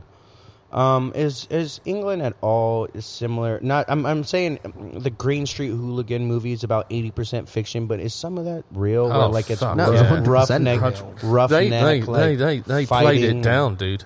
They what? They played it They down. played it down. played it it's worse than what down. it. What yeah. it wow. Yeah, I've, I've, seen- talked to I've people gone and they football said it, it matches. wasn't. It I've wasn't seen, like that. Yeah, I, I Not used to now. follow Millwall, Before. and I've, I've seen guys he, Millwall run up, fucking most jump- violent, and he supports them. Punch police horses in the face. I saw a guy set on fire. I saw a guy set on fire in the terraces Wow. because he was Asian. what? You know, a petrol poured at him and, and, and, and matches thrown at him. You know, it was horrific. Jesus. When, what years? What Racist. years But, was? but Because you very, said it's not like very it. any- exciting. Oh yeah. we we used to go to York City to Bootham Bootham Crescent, York City. Oh, yeah, man, you fucking. But yeah, the, totally the, the den, the old den, when it was all it was all standing, you know, and uh, the crowd were just so, um, you know, so obnoxious, so loud, racist, and you know, and you'd have black a, people. you'd have a week, you'd have so much stress, as a child, you know, growing up in an abusive family and all this bullshit, and then you should go for ninety minutes. You should just fucking swear, Mm. and it was like you know, it's just a release of anxiety and pressure. And some people went a bit further and used their fists to release a bit of So- executive stress. as Imagine well. for a second that I am. But when you say exe- sorry, No, John, okay. but when you say executive, some of them were actually executives. Well, that's the thing. I mean, it was a whole like society, um, you know, pressure cooker stress from Yeah. from these They guys working in the suited city. and booted guys who used to Mm. fucking Yeah. get the get the tracksuit tops on. Yeah, there used to be like financial directors and stuff like that in pinstripe suits, And then they- and, they'd be kicking ass on the weekends? Not the milkmen we were talking about. Electricians, you know, um, all fighting together, side all fighting side. side by side, shoulder to shoulder. Jeez. Yeah, I mean Green Street was, yeah, child's. Pussy, pussification of what ID? actually is. Yeah, ID. yeah. I got the book if you want to borrow it. The Fucking- book that that's Jordan, based have you on. seen this movie? No. ID. Okay, we'll get his book, but also look at the movie. It's Sean Bean, isn't it? I think. Yeah, I it, can't it was remember. based on Millwall, but they called them Shadwell. Yeah, but he's an Mm. underground policeman. Basically, goes undercover. He goes undercover into the football legalism, and he basically gets turned. And it's fucking oh, it's so. that's But a imagine for a second I go to visit London and I go to one of these backdoor pub, you know, neighborhood It's not the same. you'd I would I be able you'd be to? in There is trouble, still mate. some I'd be in violence. trouble. Yeah, so if just- I just walked your in, voice. would I walk in? They would they would tear you apart They because would- of the voice. would they kick yeah, my ass yeah, though? Yeah, yeah. No I, I have to shit. change my voice. You know, Mickey would be in trouble uh, Yeah, when it's I heard him option, speak. yeah. No spoke. shit. So I couldn't. I, I, I, couldn't I'm too walk into posh. a I would have to I- change. I'd have to speak like that. Do you know what I fucking mean? What, what's the what's the animosity I'd have to- towards towards uh, people? Is it really that bad now, James? Though Yeah, and I think it's probably the same in Wales. I think is- I, I've heard of these guys, Americans, who like want to retrace their family tree, you know, Mm. and they go to fucking Cardiff or whatever. It's like, hey guys, Uh, Hey, what, guys." what, uh, what are you? You know, they just fucking they they deck him. I'm from You know, Take the piss. Birmingham. it's like that scene in uh, Trainspotting. You know, when the American comes into the pub and he's up there for the Edinburgh Festival. Yeah, you know, and they just they just pull him to one side and batter him, you know, just Yeah. because he's different. And yeah, that's what it's that's what it was like when I So was there. I and I'm walk sure in. it's, I walk in. I happen to be, you know, take a wrong turn, and I see a pub. I'm thirsty, and I go in there. I walk in. I order a beer. What happens next? get well, glassed. I, no, it depends. a bottle comes flying. Take your beer and fuck off. I think I think what would happen, I'd, I'd love you at first, and there- there'd be a novelty in the accent, and um, they would start. They'd probably have a couple of beers, and then the conversation might turn somewhere, and and someone gets a little bit Or you might sensitive. say so. Are you I- are you saying you're fucking better than me, mate? Exactly. I Are have. you fucking saying you're I fucking have- better than I me? have had a- You a- a- fucking a Americans, couple- all the fucking same. I ca- Cunts. no, seriously, I have had. fucking cunts. I have. I've had run-ins with with with some British people, uh, uh, Manchester. Um, they just don't like Americans. They think uh, Oh, they're all a set of we're cunts, all, aren't we're all, they? we're all, I mean, we're all bloody hell. loud. we think we know everything, and so if you say one thing, if you say Yeah, one you gotta be careful. fucking thing wrong, which you didn't mean, like or Greng you Jai put your Thai, opinion. but- One time, I made an opinion. I, t- I told my Greng fr- I told my friend about his bar he was opening. I was like, you should pay your, your workers a little bit more of a wage so you have loyal workers. And then this British guy goes, Taking the fucking piss, he, mate. he literally he literally wiped everything. He swiped all the beers off the table, almost flipped the table, and he was like, "Fuck you, you fucking American cunt! You don't know what the fuck you're talking about." I'm like, I Where was this? was- this was in Lao. and I'm sitting, I'm sitting there at the table, like my beer's on the floor, and I'm like, Oh, you should really give everyone a minimum wage and blah blah blah. That- Fuck all I you. did, all I did was tell him to uh, four thousand. It was like 20, 30 cent difference, and I got uh, my beer spilled and all the table flipped over. So I had my I had my run in of, of saying yeah saying something. I didn't do anything. I just sat there. I was like, well, this is ju- this just escalated quickly. So that Is it- just happened. yeah, Yeah, man. When you get when you when you get to these places like Laos and, and Bangkok and down to these islands and shit, if you see somebody in a football shirt, don't probably fuck best to them. avoid them. Especially a Rangers shirt or a fucking Celtic shirt or you know even a Millwall shirt. I mean, and they're over here and they've got a skinhead and they've got a fucking cross in between their eyes tattooed on their forehead. But if they talk to you, be you know be reasonably polite and speak back. Um, don't Yeah. like, you know, and then but, uh, run. Just Make with, your excuses and with get the fuck out. nutters, I find you know, as long as you don't um, establish eye contact, you're normally okay. Mm. So if you have some guy, some guy stumble in the pub and he's obviously drunk, you know, and he's obviously dying to tell everyone all his knowledge, you know, because he knows everything. Um, just don't establish eye contact. Just, Mm. just keep your yeah, attention on what lot- you're doing, Some and then people also seem see, look at that as a uh, a sense of weakness that you cannot make eye contact with somebody. So they, they, they think that you're like a you know a little bitch, and they treat you like a little bitch because you're you're not uh, confident in yourself to look at another man Yeah. in their eyes. Very true. I don't know. That's when a I- good counter, James. Yeah, yeah, but I know, put yourself in their shoes. You know, I, I I've done some research. Well, if they So when- challenge you, they were going to challenge but you when to start with. But so I when you're drunk yourself, you, you hardly ever notice anyone around unless they're kind of staring at you.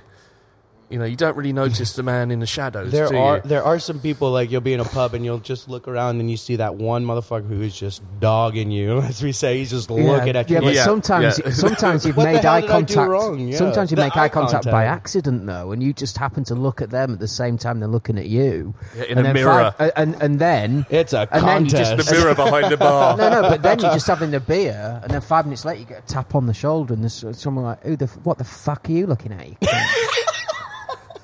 I'm like, what? What? Well, five minutes ago, at the bar, mate, you were just fucking looking at me. What the fuck are you looking at? you cheeky cunt. you fucking cunt. You fucking northern cunt. Yeah. Uh, so yeah, I don't know. I, I've had my fair I would share of hope to runs with visit, psychopaths visit over Europe the years. someday, and uh, Yeah, just stay away from. but I mean, you watch that Green everything's Street fine. Hooligan. Just, stay, stick to the stick to the touristy Stick to the spots, right? path. Don't Yeah. wander onto the moors. Yeah. Beware But, of the moon. There, there is this sense of Yeah. there's American this sense werewolf. of curiosity. You know what I mean? You don't want to be on the normal tourist path. You know what I mean? You want to go out and explore, and then you end up, you know, in, in Yeah, but what you're talking about is, is going into the forest in in in, in Sheffield, not going down some fucking run out, run some fucking downtrodden bar in Glasgow, right? Well, I'm just saying, like you, you know, you just because there's always a touristy section. Like Yeah. here, you got Mhm. Nana, you got all these places, and then I go to like that Thai bar that I went to last night. And there's no foreigners that fucking go there. Yeah. And I'm thinking that in London terms, you go to one of these pubs that's all Yeah. fucking e- English. We have a saying: get go in, go in for a laugh and come out with stitches. And that happened to me last night here in Thailand. I went to one of these Thai bars and someone wanted to fight me over some shit. Oh man, this has been cool. This has been fun. Uh, hang on, have we got some Farang Deaths to do? What's what's what's the timeout? You want to take a break? Well, this well this is our second. I mean, we did like ten minutes at the start as well. Mm.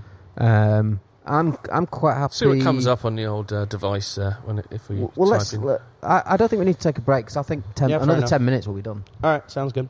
I think another ten minutes will be done. But I mean, unless you because we're no, no, probably we can- we're probably an hour and a half in. But okay, let, let's do Farang Death and, and see what we come see what we come up with. I'm quite drunk. I'm quite drunk. How many beers have I had here? I think I've only had four. But I had two at home. Okay, Chiang Mai. Chiang Mai. Okay. Police have released a video footage showing the last moments of a middle aged German man who died in a front end collision after his motorbike was hit with an oncoming car. The fatal crash. Um, the fatal crash took place in Chiang Mai in the early hours Saturday. The video, which lasts 20. Do you want to see the video?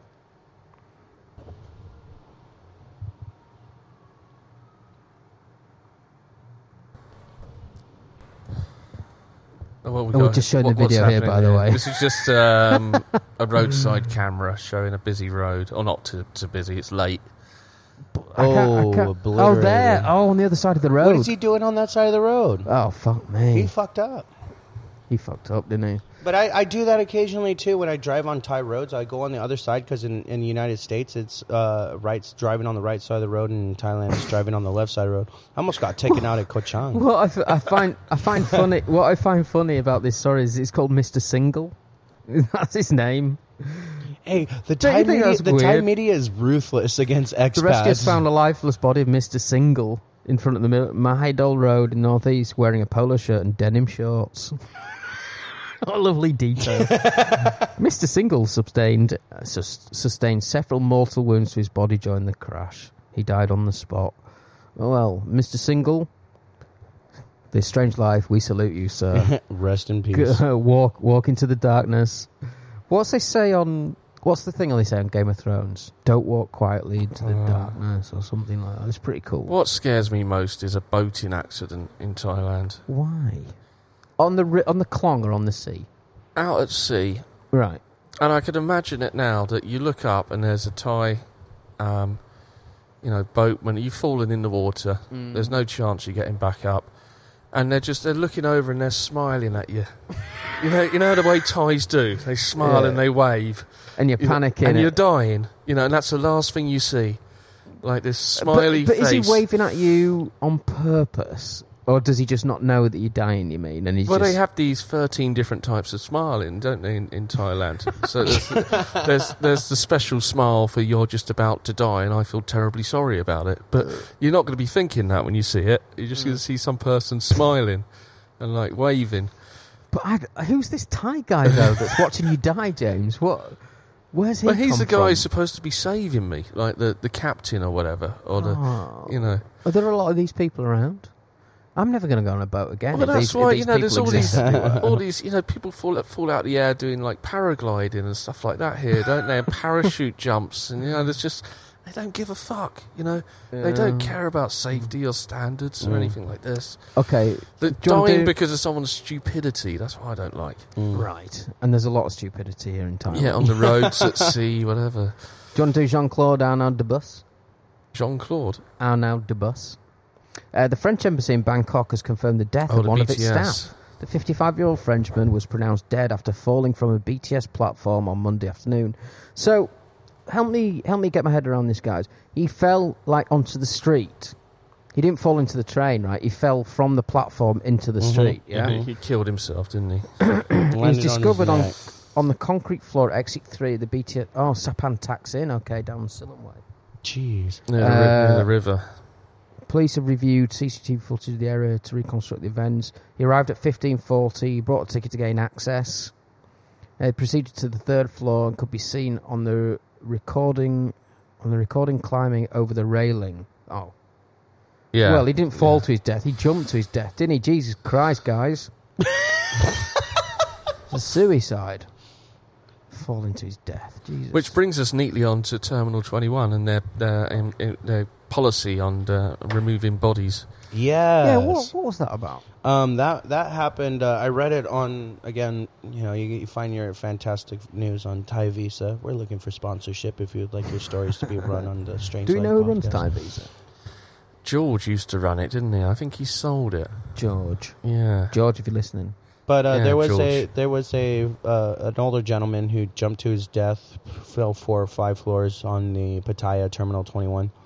Has and, it got a um, large um, like open space like the Terminal 21 yeah, I think, in I, I Bangkok? Think, I think so, or it's the ring one. It's a ring.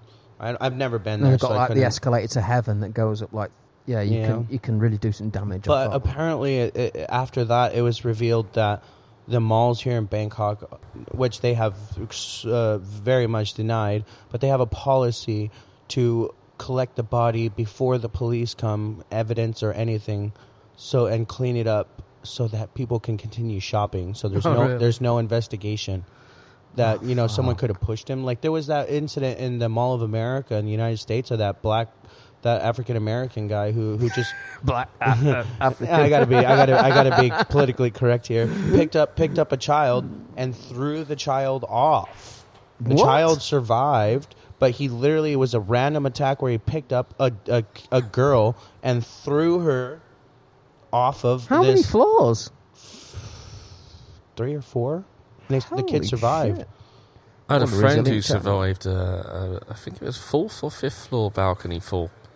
And he was, um, yeah, he was at a friend's apartment and he was sitting on the railing outside, Oh, that's having a, a bad move. cigarette. That's always a bad. having a, yeah, with his back to the, the drop. Yeah. yeah. um, having a cigarette. Um, and the next thing he remembers, he was being stretchered away, and he was in hospital for you know um, good few weeks. Had a lot of reconstruction done, Mm. on his body. In you know, Thailand? in Thailand here, yeah. I don't know how. He must have Was had insurance. He had, must have had Fucking insurance, hell. but uh, Four flights, yeah, James. I Warren, mean, Jesus. Warren Dinkelman. Yeah, he's still with us. Hey, Uh, um, Warren, I'm, I'm glad you made it, but what the fuck were you doing sitting on a rail? yeah. And if you want to sponsor us, So they, they don't- they don't always jump. That's the point. You know, Well, the- sometimes for they the, fall. through yeah. the wonderful medical care they, that they gave him. He is still alive. We're looking. oh, we're who looking. heard about a hundred baht thing? What hundred baht thing?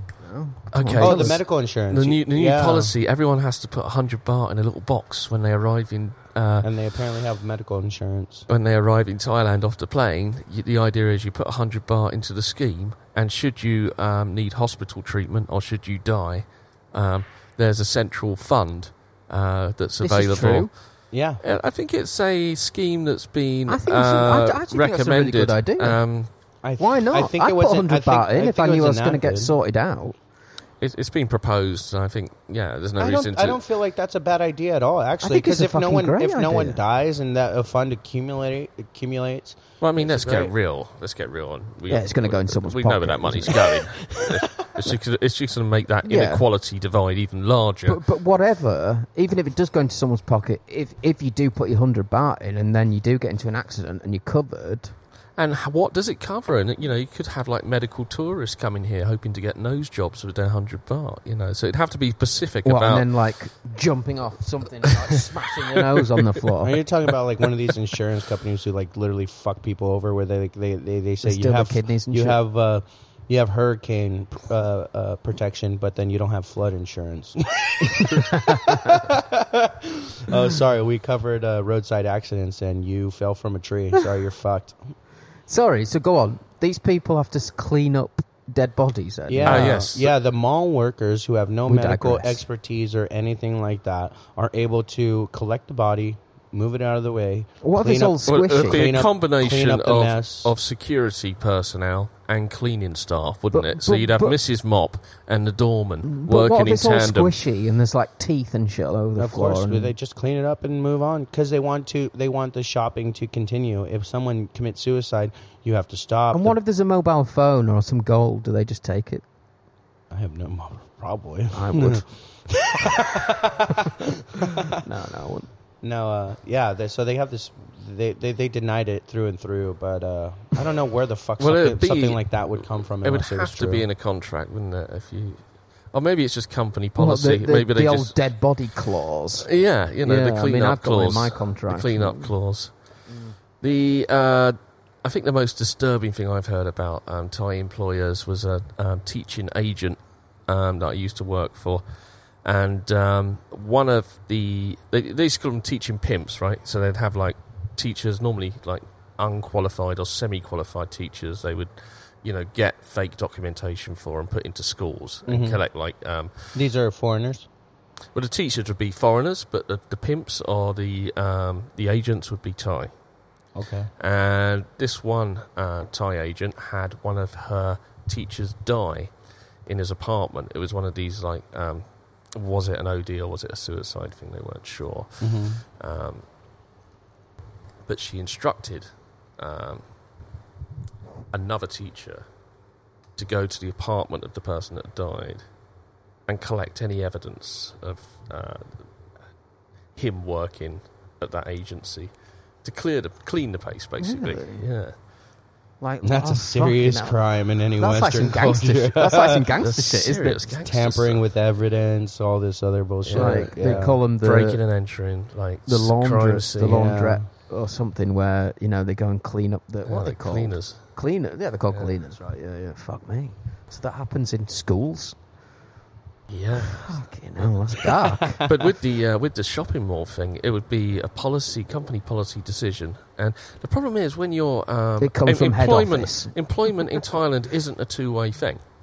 It's not. If you have like a probation, um, they're asked the employer to leave a bond of like one week's money or something like that. They get back in the, after the probation after they if they've been a good employee or whatever. Um, there isn't this idea of it being a two way. You know, it's not reciprocal. it's is not. It? It's not like you know, if you're an employee, you should have three Non-cap. months to see. Beer Chan. if This whole probation thing is really beyond me, and I'm I'm really surprised It's that they super that they weird. that they do it. But they do it in the UK though. But it, it's a little less. But you, I, I'm getting like, Weird. uh, you know, with some contracts, I'm getting like a hundred or two hundred dollars less, and it's like, oh no, it's, really it's not like that in the odd. UK. I think within three months they can just sack you. If it's not working out, they can just give you the boot. Yeah, but yeah, they don't or, have, they or don't- you should be don't able to just leave. They you know. don't have to pay you less money. It's like almost when they say you're getting like you're getting fifty thousand baht in probation, you're getting fifty four after probation. It's like why why do I have to lose on that four thousand baht? Why don't you That's put me on why don't you put me on probation, but me get paid my my my regular salary? Why do I have to take less mm. money?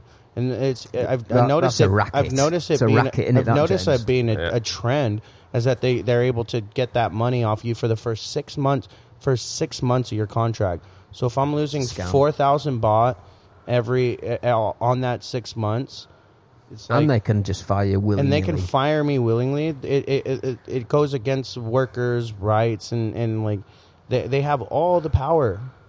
And and a worker can and, and you do something wrong or they just don't Time like you, they took can the sack power you. back, guys. But But I mean- that's it. I mean, these cleaners and these security men should say, "No, fuck off. We're not. We're not cleaning up these For- dead but- shoppers. But four You know, thousand why should we? Four thousand baht. If I'm missing out on four thousand baht times six months, that's twenty thousand baht. It's like five six hundred dollars. Mm. More That's than that, bullshit. seven hundred, eight hundred dollars that Yeah. I'm missing out because they, they fucked have up. this prob- probationary thing, but it's a common practice here in Southeast Asia. Uh, It's never It happened, happened. to me. It happened in Laos. I mean, I've been on probation, happened- but it's I've here. never had a reduced salary. Have you, James? Yeah, for the first time now. The, So the thing I'm thing. looking at, yeah, and they're looking at a bond as well of uh, You leaving know, you your, your fucking first week. teachers are, are The fucking thing is, I've worked there before.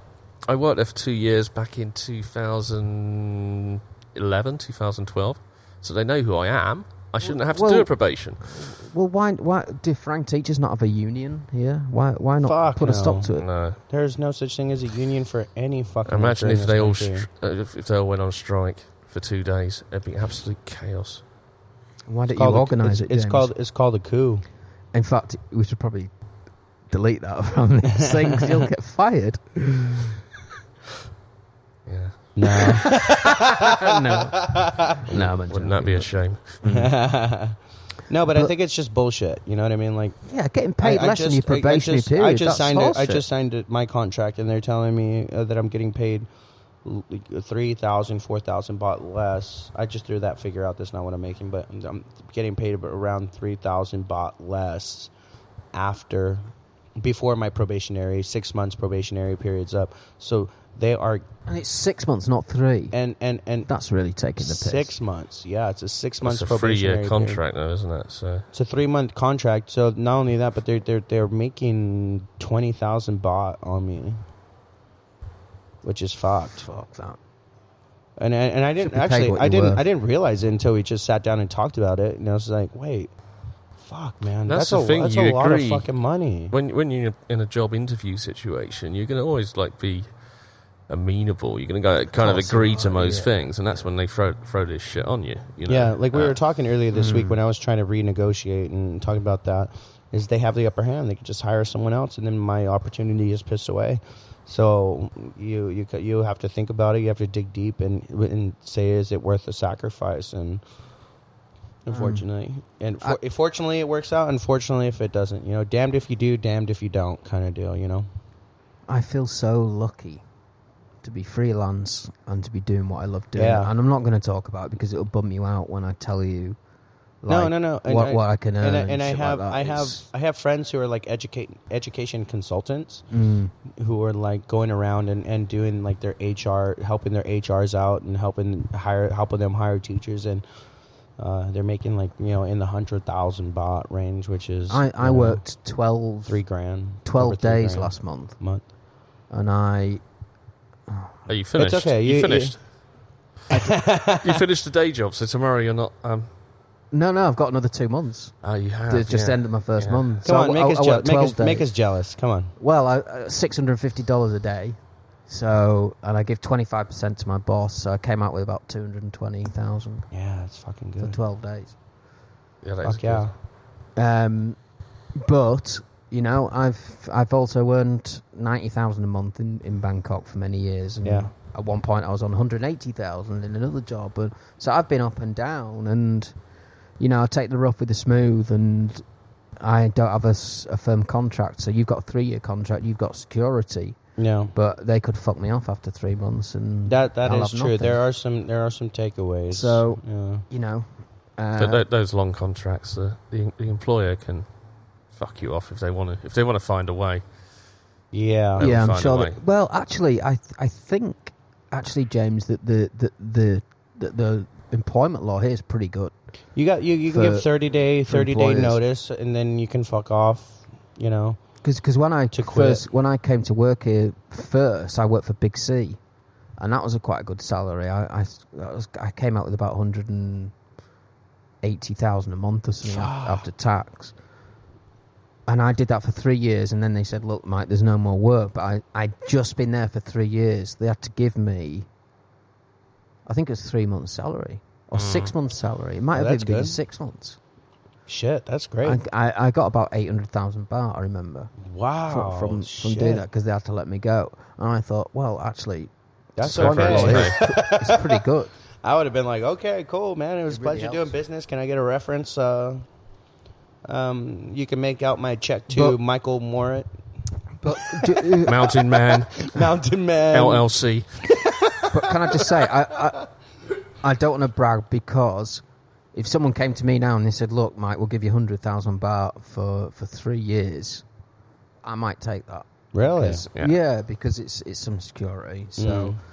you know, I'm not, I'm not bragging, and I, I, I I've been skinned, uh, and, But there and is as this- well, there- uh, what we're in now. Sorry, we're in May. Right, okay. We're in May. For June, uh, sorry, January, February, March. I didn't earn anything, anything. Mm. Uh, I earned uh, like two or three thousand dollars. That was it. So there's me. Okay, I'm earning great now, but But I mean, there is this stigma, right? There's a stigma. There's a stigma that's gone on since I have even been smaller about not discussing how much you make. Where does that come from? I, it comes from multiple I think factors. it's- I think it's one old is school now. One, one is.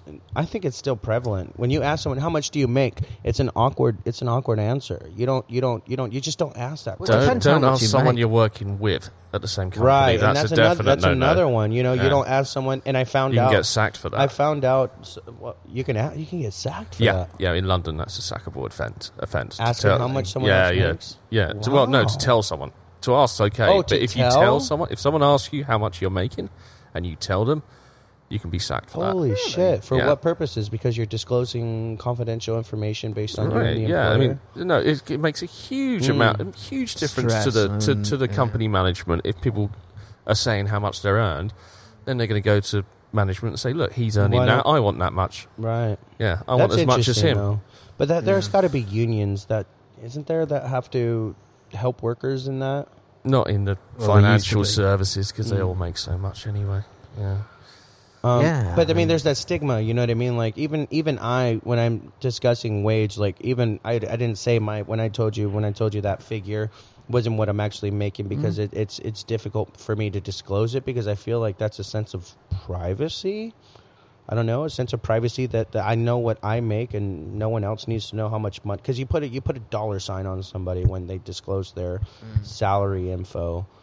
Um, it's not like I'm not open to talking about it with, with my with you guys or anything like that. And I have I've discussed my salary, what I'm making at my job, and yeah, uh, you told us. And, yeah. and we had a good chat about it in our Facebook group, in Yeah. our little chat group the other day, didn't we? And James, thank God for James, he gave us some wonderful yeah. advice, didn't he? I definitely wrote my uh, yeah, in fact, we were going to come back to your new job. So you've started a new job, and Yeah, I just signed a three year contract with this new school that's going to pay for my master's degree. Cool, Which, uh, coming out of uh, this three year contract and having a master's degree, it'll definitely set me up for uh, success for the future Yeah. and making the making the at least the money to live very well here. Yeah, I mean that. I mean that's a, that's something that sets you up for life, isn't it? The master's Yeah, degree. You yeah. can't you can't put a price on that really. No. And and of course, if they're sending you to the to do the master's degree, they're gonna give you the time to study and. well, I do as it during my breaks. Uh, So you have the Christmas break and you have the summer break. So I, I won't be home for two years. So I Mm. could take care of it, which is going to be very difficult because I go home. I lived here three years and I've gone home every single year. So in the in this in the long summer break, it's just gonna be study, study, study, Study. study. Okay, but that's okay for a couple of years, right? You you can have that hardship. Yeah, but it's a it's a sacrifice for me It's a- it's because big I, I, I, sacrifice, I really appreciate going home to my family and seeing I my, know, my brother, I know you my do. Mother, do, my brother, grand my but- grandfather's aging. You know, it's it was a very difficult decision to know that I will not be going home in two years. But it was Okay, a, but you got Skype. but it was a decision that yeah I do. It- but it was a decision that I felt like I had to make. It's it's a shit decision to make, man. Yeah, it's hard, but after that two years, you'll have your you'll have your masters, and then the world's your oyster. And Yep. I know what you're saying though, because time runs out with your grandpa and stuff. You know, you you've got a limited amount of time, so mm-hmm. that's tough. But It's just I tough living abroad, But- but like, he would- like the way he- we do. Yeah. your grandma would, sorry, your grandpa would would. No, and that, If you were to ask him, he would say, "No, no, the, you do." The funny, do the that, funny right? part is uh, probably days before when I was just barely interviewing for this position. My mom had called me or called me or sent me a message and said, "Hey, Grandpa's asking what's up with your master's degree. He wants you to go get your master's degree." Yeah, course And I was does. like, "Oh shit! Well, let me relay this information that I might be getting a job at this school who's gonna, you know, pay for my master's degree." Mm. And he would be so proud. Yeah, and I remember he, he got he was terminally ill. Well, not Oh, terminally. it's- he was your very- grandma passed? Grandpa. Grandpa passed away already. no, no, no. He's alive. He he had. Okay. Sorry, I said terminally by accident. He had can. He he had just Oh no, gotten. we spoke about that. yeah, he had just gotten cancer terminally when I was graduate. He had a non-curable cancer, and uh, I had graduated, and I had to make a decision whether to go abroad or stay back so I can help him as much as I can and substitute teach or whatever. And I asked him, and I was like, look, I, I want to go abroad, but I also want to stay here and, and, and take help you somehow and, and you know see if I can because I love you. You're you're you're without you, there's no me. And he said, he said, uh, well, you are not going to help me in what's happening with me. I'll go through the medical causes and what I need to do, but you cannot do so much for me as what you can do for yourself going abroad and and and and following your dreams. And it was oh man, it was one of the most difficult decisions to hop on that plane knowing that my grandfather had cancer and and to come out here and do that. But um I did it and he's actually in remission right now. So uh, if I didn't take that step, I probably never would have been in Southeast Dude, I- Asia. I love that, I, and I Yeah. love that, and I love that you that it for, for it to play so hard in your mind now Mhm. that, that that decision you made just shows me what what a deep and and loving guy you are to Yeah. do that. Um, but I, I would I would say that you, your grandpa. He he absolutely wanted you. He wanted the best for you, and what was best for you was coming here and, and Mhm. doing this shit. And now that you've got this chance to do the masters, and the fact that you might not see him as much as you you could over the next two years, he's cool with that, man. I know. He I know is. he's cool. I know he is. Um, it's weird though. Have you ever noticed that when you're in Southeast Asia, you tend to uh, get stuck in like this world, and and like communicating with your family kind of Yeah. goes off to the wayside a I- little bit because I don't you- speak you to my sisters you're- as it much feels like, should. It feels like yeah, and I, I don't talk to my family as much as I should because Yeah. I feel like I'm on a whole new planet.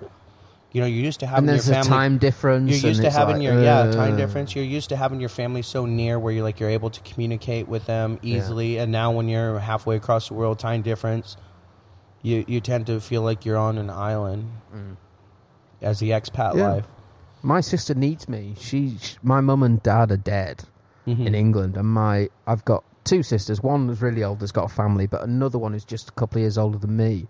She needs me, and I don't speak to her for months on end sometimes, and I know she needs to hear my voice. And Yeah. I, I feel selfish sometimes, but we we know that how hard. But it it's not is. it's not intentional. And then A you lot of- wake up here and it's nighttime there, and then by the time you go to bed, it's like she's calling me at, at, at, at, in her nighttime, and it's three o'clock in Right. the morning here, and I'm not answering, and blah blah blah. And you don't mean you don't mean to be a cunt, but you know you go two or three months without speaking to her, and I don't know. I feel bad. But man. look, our phone. Or look, uh, of course, the phone lines are always open. You know, if you, you were to call your family at three a.m. or your family was to call you at three a.m., the phone would be picked up if you heard it. They wouldn't Yeah. look at your phone and be like, "I'm not fucking answering that at this Mm. time."